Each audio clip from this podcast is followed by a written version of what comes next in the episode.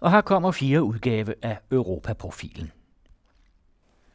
For mig er der ingen tvivl om, at Danmarks velstand jo blandt andet er blevet skabt, fordi vi er et, øh, et åbent samfund. Og man kan jo spørge sig selv om, hvor vi ville have været henne i hele tiden op til finanskrisen, hvis ikke vi forinden havde lavet en, øh, en østudvidelse, som skabte mulighed for, at der kunne komme arbejdskraft til Danmark på et tidspunkt, hvor man kunne samle alle de registrerede ledige i idrætsparken, og så var der stadigvæk pladser i overskud.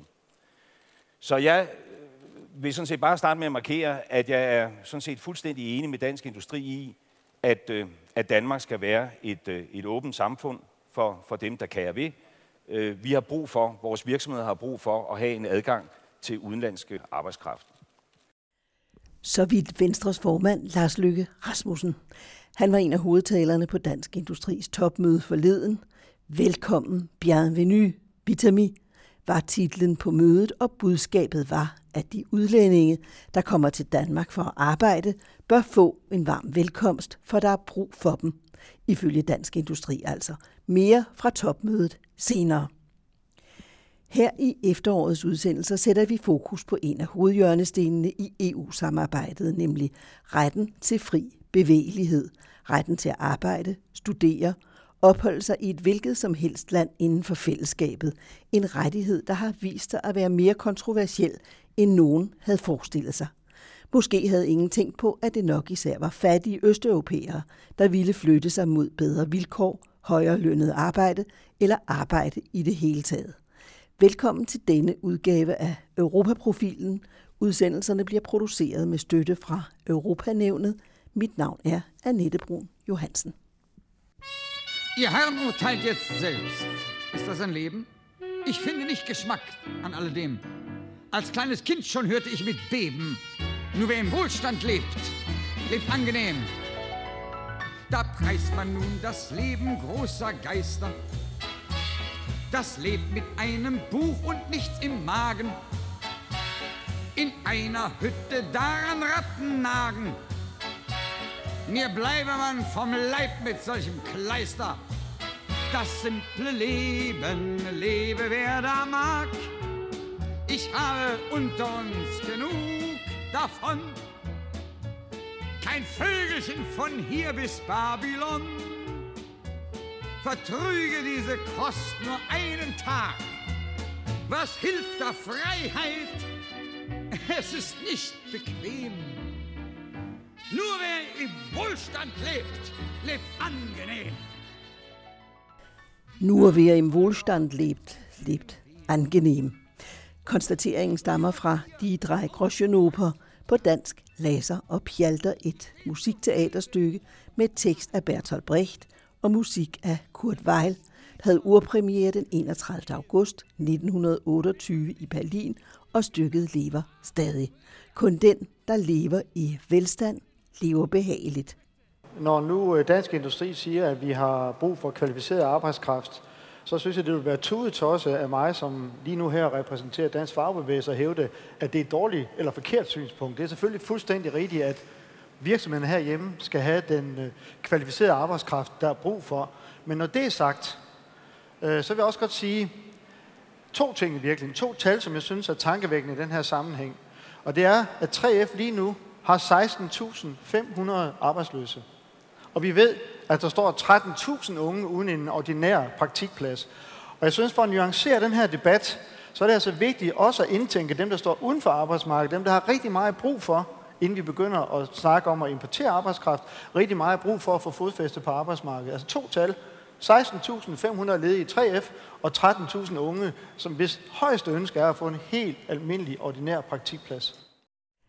Per Christensen fra 3F og øh, også nuværende justitsminister Mette Frederiksen og direktør i Dansk Industri, Carsten Dybvad, kan du høre senere i en reportage fra Dansk Industris topmøde forleden.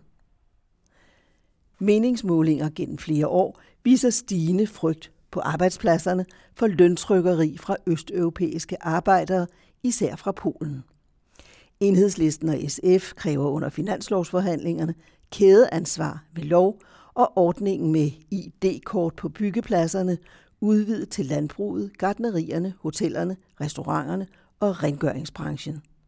Samtidig åbner det irske lavprisselskab Ryanair, som selv anklages for social dumping, nye billigruter til 13 europæiske storbyer, blandt andet Polens hovedstad Warszawa.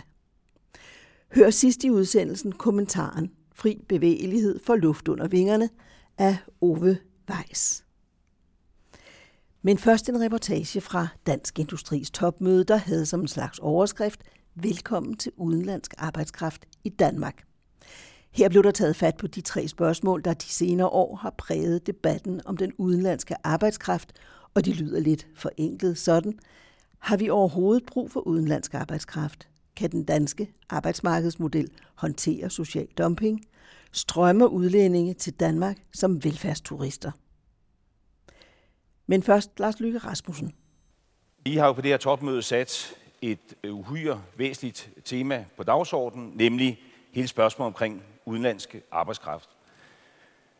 For mig er der ingen tvivl om, at Danmarks velstand jo blandt andet er blevet skabt, fordi vi er et, øh, et åbent samfund. Og man kan jo spørge sig selv om, hvor vi ville have været henne i hele tiden op til finanskrisen, hvis ikke vi forinden havde lavet en, øh, en østudvidelse, som skabte mulighed for, at der kunne komme arbejdskraft til Danmark på et tidspunkt, hvor man kunne samle alle de registrerede ledige i idrætsparken, og så var der stadigvæk pladser i overskud. Så jeg øh, vil sådan set bare starte med at markere, at jeg er sådan set fuldstændig enig med Dansk Industri i, at, øh, at Danmark skal være et, øh, et åbent samfund for, for dem, der kan ved. Øh, vi har brug for, vores virksomheder har brug for at have en adgang til udenlandske øh, arbejdskraft. Det sagt, så er temaet jo alligevel lidt mere øh, dilemmafyldt end, end som sådan. Der er jo ingen tvivl om, at hvis man kun åbner det ene øje, og ligesom ser på, hvad er virksomhedens behov, så vil det jo meget hurtigt føre til det synspunkt, at udenlands arbejdskraft er velkommen. Hvis ellers der findes en dansk virksomhed, som har brug for den konkrete medarbejder, så skal man være velkommen. Men det er jo lige så oplagt, at det er jo et synspunkt, der udfordres, hvis man åbner det andet øje og ser på de udfordringer, vi fortsat har med integration i, øh, i Danmark. Og vi har udfordringer. Vi har op gennem nullerne forsøgt at dreje dansk udlændingepolitik, sådan at øh, Danmark blev et mere åbent samfund for folk, der kom til Danmark for at arbejde og uddanne sig, og blev mere lukket af, hvis man kom med andre motiver. Det lykkedes jo faktisk også. Da vi indtog regeringskontorene i 2001, var der i omegnen, kom der i omegnen af 15.000 til Danmark hvert år for at arbejde eller uddanne sig. Øh, da vi forlod regeringskontorerne, var det tal tredoblet. Så det lykkedes at lave det drej. Men det rokker jo desværre ikke ved, at vi, øh, at vi fortsat har udfordringer. Dem kan man gøre op på mange måder. Man kan gøre dem op økonomisk. Spørger man øh, i Finansministeriet, hvor meget den offentlige saldo ville være forbedret, hvis øh, ikke-vestlige indvandrere i Danmark havde den samme beskæftigelsesfrekvens som indvandrere generelt i Danmark, ja, så får man tallet 17 milliarder kroner frem. Åbner man det ene øje, så vil man let have det synspunkt, virksomhedernes naturlige synspunkt, som jeg har respekt for, giver os den letteste mulige adgang til den arbejdskraft, vi har brug for. Åbner man det andet øje og kun jagter de problemer, som øh, vi har, så kunne det måske for nogen føre til det synspunkt, at vi for en sikkerheds skyld heller måtte lukke vores grænser ned og vende ryggen til det hele.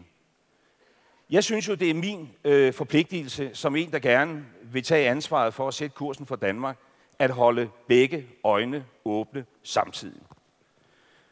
Og finde det balancerede øh, sted, hvor vi på en og samme tid sikrer fremtidig velstand ved, at virksomhederne får den arbejdskraft, virksomhederne har brug for, og samtidig sørger for, at der er sammenhængskraft i vores samfund. Og det er jo der, det så bliver komplekst. Fordi der er jo nogle ting omkring Danmark, vi er nødt til at have i rendring. Ting, vi sætter øh, pris på. Øh, lad mig nævne to ting helt overordnet. Det ene er jo, at vi lever i et samfund, hvor vi ønsker at behandle det lige lige. Og det betyder jo helt lavpraktisk, at når vi laver et regelsæt for, hvilken arbejdskraft man kan tage ind til danske virksomheder, så gælder det alle danske virksomheder så gælder det både Novo Nordisk og pizzabageriet på Nørrebro. Det er man nødt til at holde sig i erindring. Den anden ting, man er nødt til at holde sig i erindring, det er, at vi i Danmark jo har et øh, samfund, som vi med rette er stolte af, som i virkeligheden hviler på universalrettigheder. Når man er i Danmark, jamen så er man også i Danmark. Og så skal man som udgangspunkt have adgang til de samme velfærdsgoder, som vi danskere har. Det er det Danmark, vi godt kan lide. Men det er også noget, vi er nødt til at holde os i rendring, når man så ser på et tredje forhold, nemlig hvad er Danmark målt op mod resten af verden. Vi er 5,5 millioner indbyggere. Der bor 7 milliarder mennesker på jordkloden.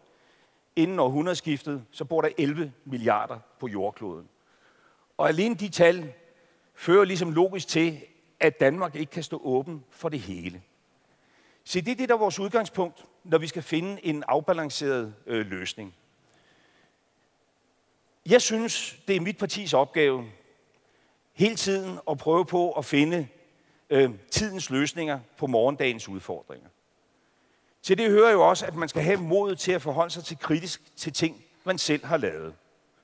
Og vi har lavet rigtig mange gode ting op gennem nullerne, som også har styrket virksomhedernes adgang til arbejdskraft. Vi lavede Østudvidelsen, som øh, åbnede hele det østeuropæiske arbejdsmarked for danske virksomheder. Vi lavede beløbsgrænsen på de 375.000, som i øvrigt ikke har været reguleret, siden den blev indført i 2008, fordi ellers ville den i dag vel have været 435.000. Vi lavede positivlisten. Vi lavede green cardet som et forsøg på at sige, at der skal være en mulighed for at komme til Danmark som jobsøgende, hvis man har kvalifikationer, vi efterspørger i Danmark. Vi lavede 24-årsreglen. Og helt overordnet, så har det jo alt sammen trukket den rigtige vej, men der er altså også nogle kritikpunkter. Lad mig tage green cardet. Når vi ser på brugen af green cardet, så er situationen den, at to tredjedel af dem, der kommer til Danmark på green card, de har i dag et job enten som ufaglært, eller de er arbejdsløse. To tredjedele. 40 procent af dem, der kommer til Danmark på et green card, altså med det afsæt, at de har nogle særlige kompetencer, vi efterspørger, de tjener under 200.000 om året. Det er man nødt til, det synes jeg, at man er nødt til at forholde sig øh, kritisk til. Og det er sådan set i det her komplekse landskab, at vi i mit parti har forsøgt at byde ind med en afbalanceret løsning, som på en og samme tid gerne skulle imødekomme virksomhedernes helt berettigede forventning om, at man skal have adgang til arbejdskraft, og som samtidig holder i hævd, at vi ønsker et, øh, et Danmark, der er genkendeligt. Og hvad er det så, vi konkret foreslår? Ja, vi foreslår, at vi afskaffer green cardet. Vi foreslår, at vi laver en ny, moderne udgave af beløbsgrænsen, hvor vi differentierer. Hvor vi differentierer på en måde, hvor vi sætter beløbsgrænsen markant ned, og dermed åbner et arbejdskraftsmarkedsopland på 600 millioner fra lande, som opfylder to kriterier på en og samme tid. Nemlig for det første, at det er lande, som er visumfritaget, og for det andet, at det er lande, der står højt på FN's såkaldte Human Development Index. Og hvorfor lige det? Ja, det vil jeg gerne prøve at forklare. Når vi lægger det ene kriterium ind, der hedder visumfritagelse, så er det fordi, at visumfritagelse betyder, at vi har en mulighed for at hjemsende folk igen. Altså, hvis man misbruger vores gæstfrihed, hvis der opstår en situation, hvor man ikke længere er i beskæftigelse, hvis man begår kriminalitet, eller på anden måde er uønsket, så har vi faktisk en mulighed for at sige farvel og tak for denne gang, og så kunne sætte synspunktet igennem. Det kan vi ikke med fuld sikkerhed i forhold til lande, som vi ikke har visumfritaget. Det er den ene grund.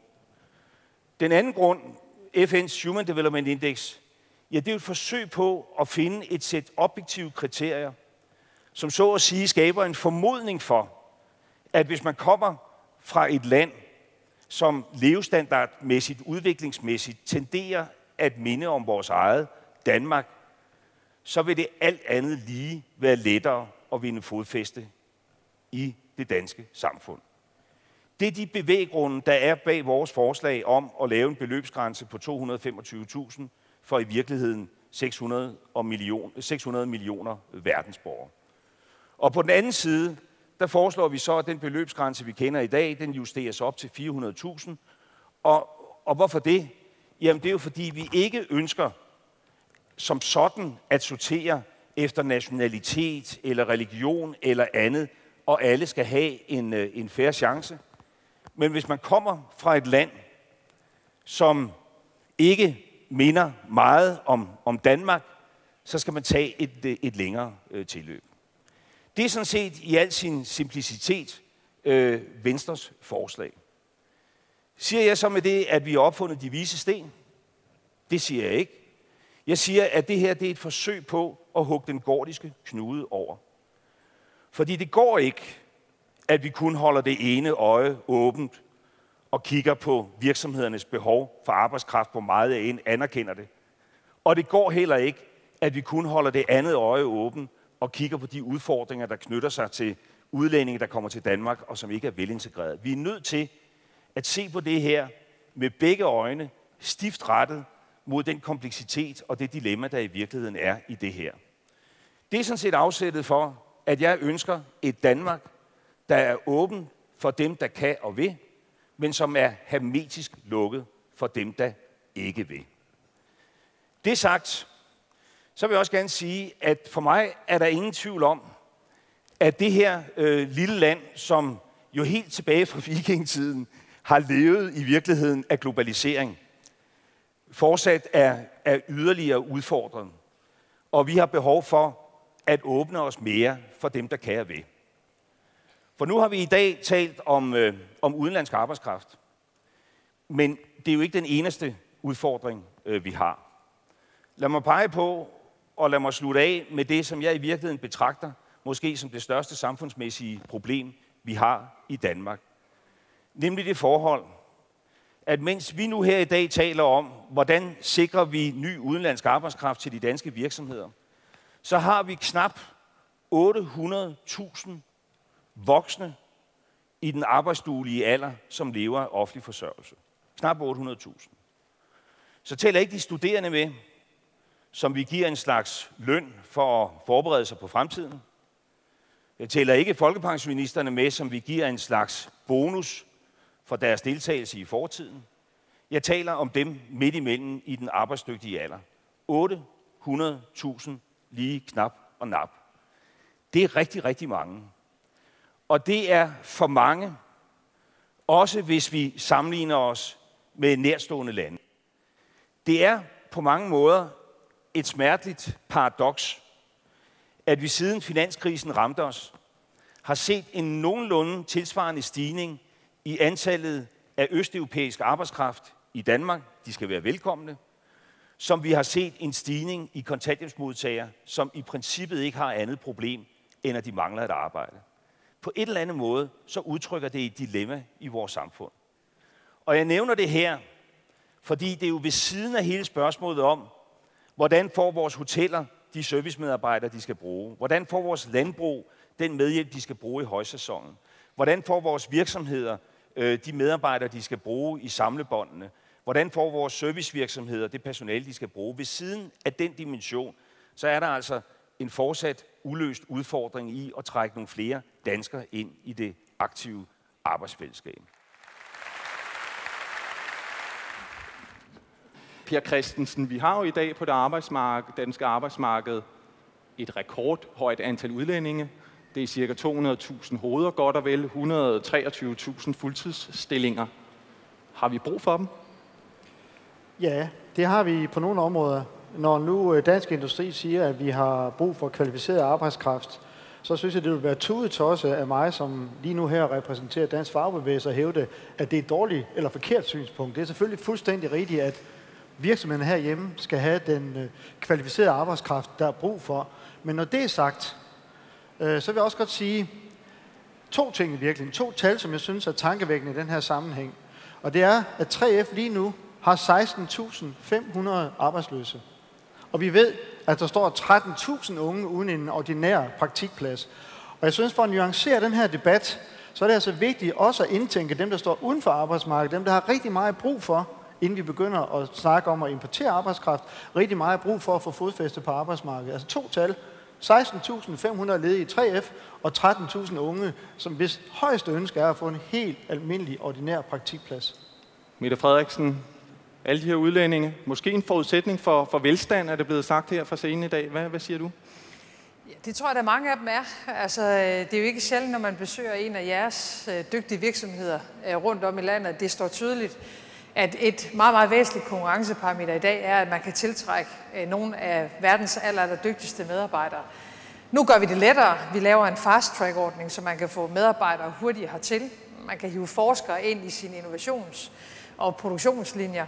Øh, og i det hele taget åbner vi op for, at I kan få adgang til nogle af dem, I har behov for. Men når det er sagt, så synes jeg samtidig, det er tudetosset, at vi har folk gående rundt øh, på en green card-ordning i Danmark, som jeg ved godt, det I godt kan lide den. Der er ingen virksomheder, der efterspørger den. Jeg har i hvert fald ikke hørt om det.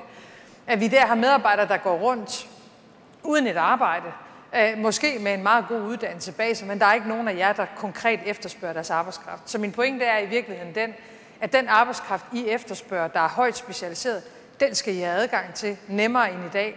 Men vi har ikke noget stort behov for at importere blandt andet svejser fra Bangladesh.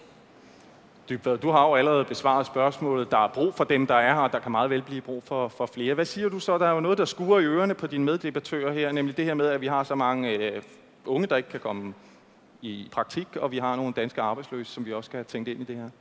Først og fremmest, så har vi jo fantastisk brug for den her udenlandske arbejdskraft. Det kan vi jo se på den måde, at tallene er simpelthen vokset år for år. Øh, efter et lille fald efter 08, jamen så begyndte det at tage til igen. Og hvorfor? Det er fordi virksomhederne har brug for den her arbejdskraft. Det er 123.000, som vi siger, omregnet til fuldtidsbeskæftigelse, men det er jo altså et større tal, vi faktisk snakker om. Og det dækker jo, det synes jeg også, vi fik demonstreret før, det dækker hele spektret fra ikke-faglærte, faglærte til højt uddannet specialiseret arbejdskraft.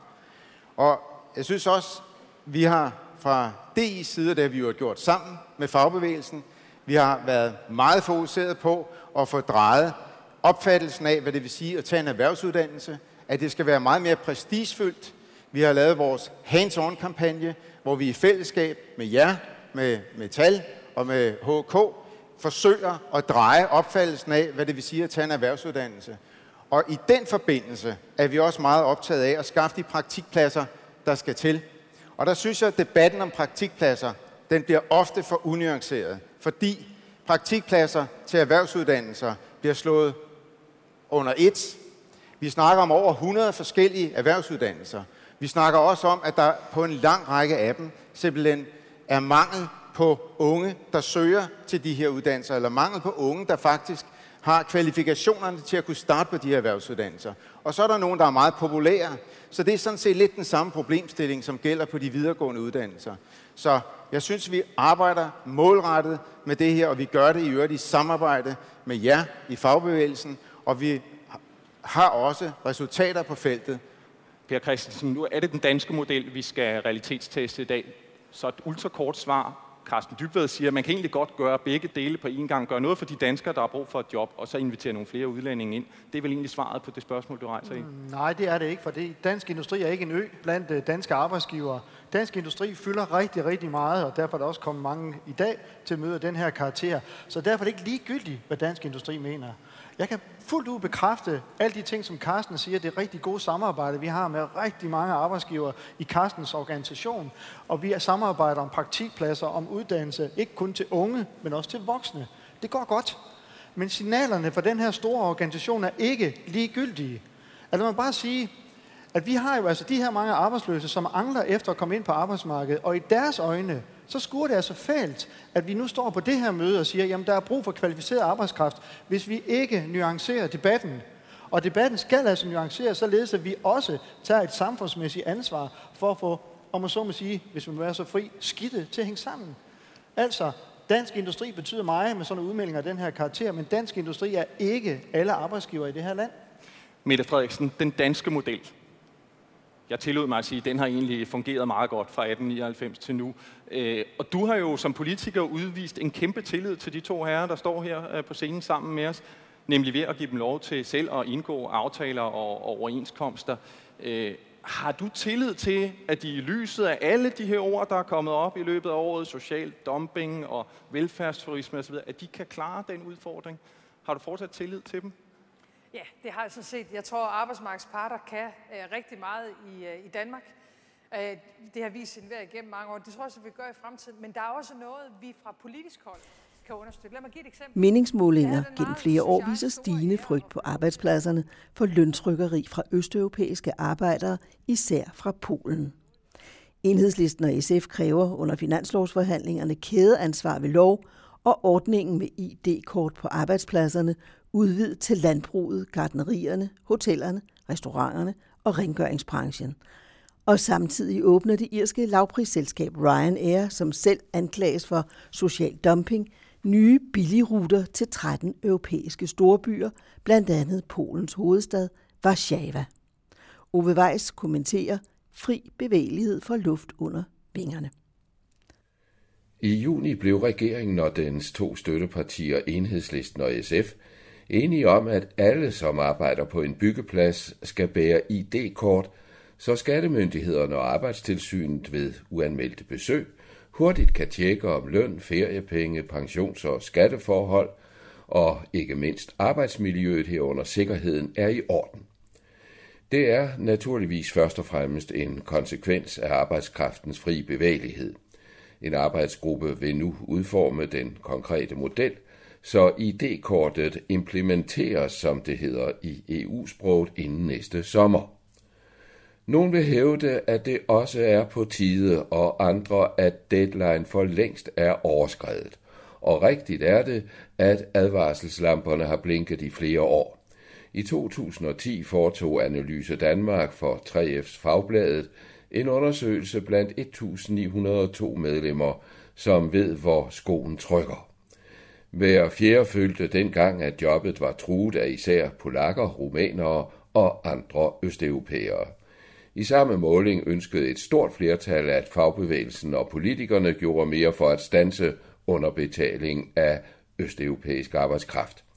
Syv ud af ti erklærede sig reddet til selv at gøre noget, blandt andet ved i yderste fald at gribe til strækkevåbnet.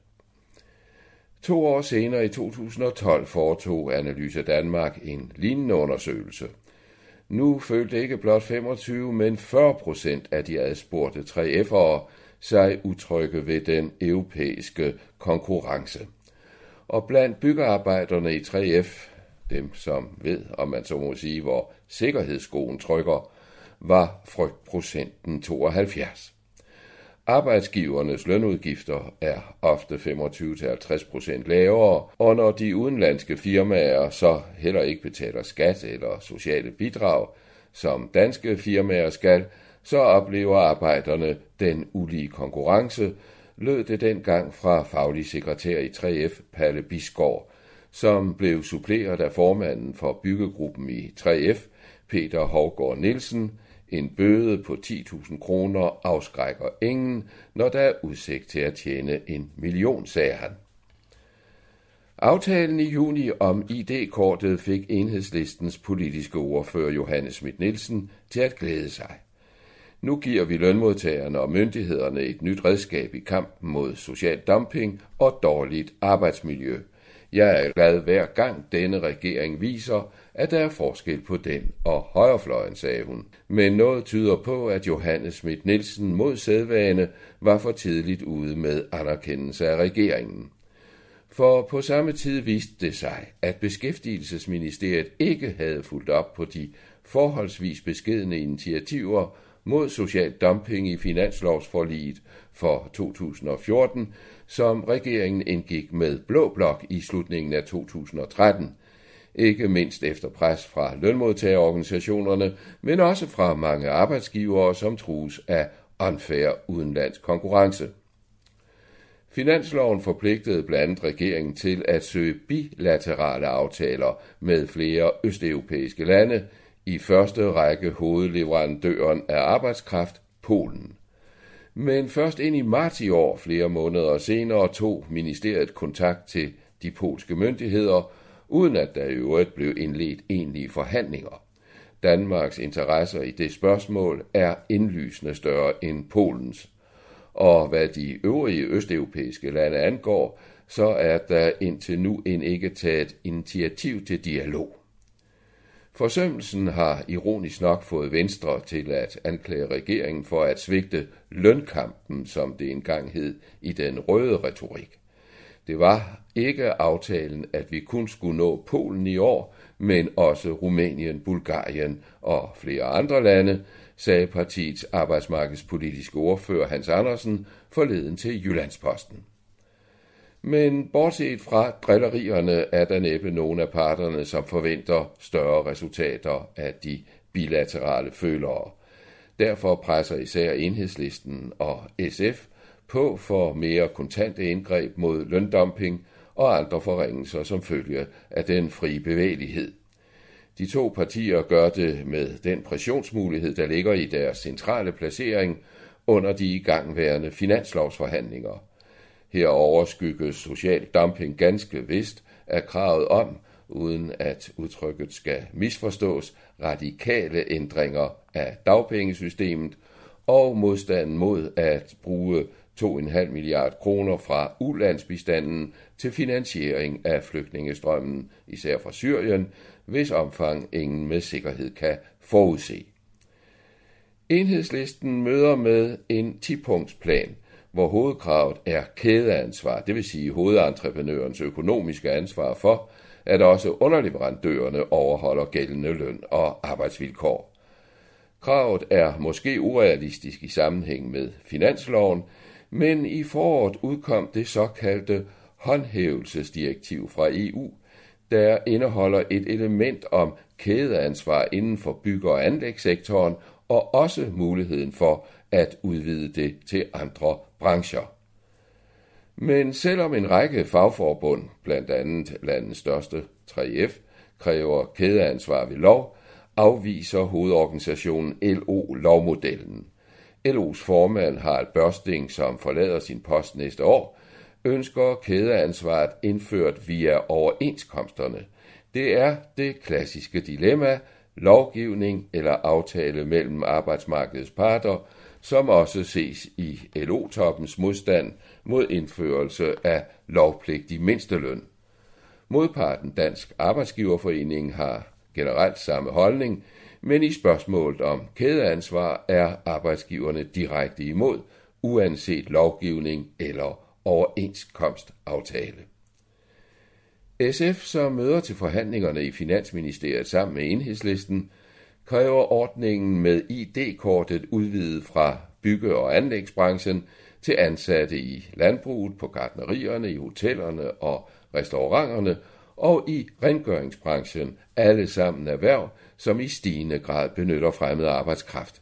Arbejdsgiverne her vil gennemgående være imod forslaget, men der er undtagelser. Landets næststørste rengøringsfirma, Forenede Service, indførte for eksempel af ejendrift ID-kortet for to år siden.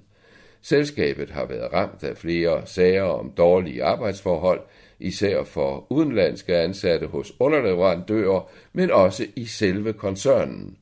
Det førte til adskillige bøder, og selvom beløbene som nævnt er beskedne, skadede det firmaets omdømme hos kunderne, som i flere tilfælde krævede ID-kortet indført som betingelse for fortsat samarbejde. På det seneste er så en af de helt store formidlere af folkevandringen i Europa, som nogen kalder den, kom de søgelyset for social dumping. Det irske lavprisselskab Ryanair, der i flere år har manøvreret fra Billund Lufthavn, indtager fra årsskiftet den nye lavpristerminal i Kastrup med planer om forløbig 13 destinationer. Selskabet er kendt for dårlige løn- og arbejdsforhold, og flyvebranchens personaleunion FPU er i skærpet beredskab og siger, at hvis Ryanair nægter at indgå overenskomst, vil organisationen citat bruge de redskaber, der ligger i den danske model. Og det vil på fagforeningsdansk sige strækretten. Men forløbig går Ryanair på vingerne til 1.500 kroner for en enkelt billet til og fra europæiske storbyer, at dem er særlig en by interessant for arbejdskraftens frie bevægelighed, Polens hovedstad Warszawa. Du hørte Ove Weiss. Europaprofilen produceres med støtte fra Europanævnet. Programmerne redigeres af Jørgen Johansen, Ove Weiss og Annette Brun Johansen.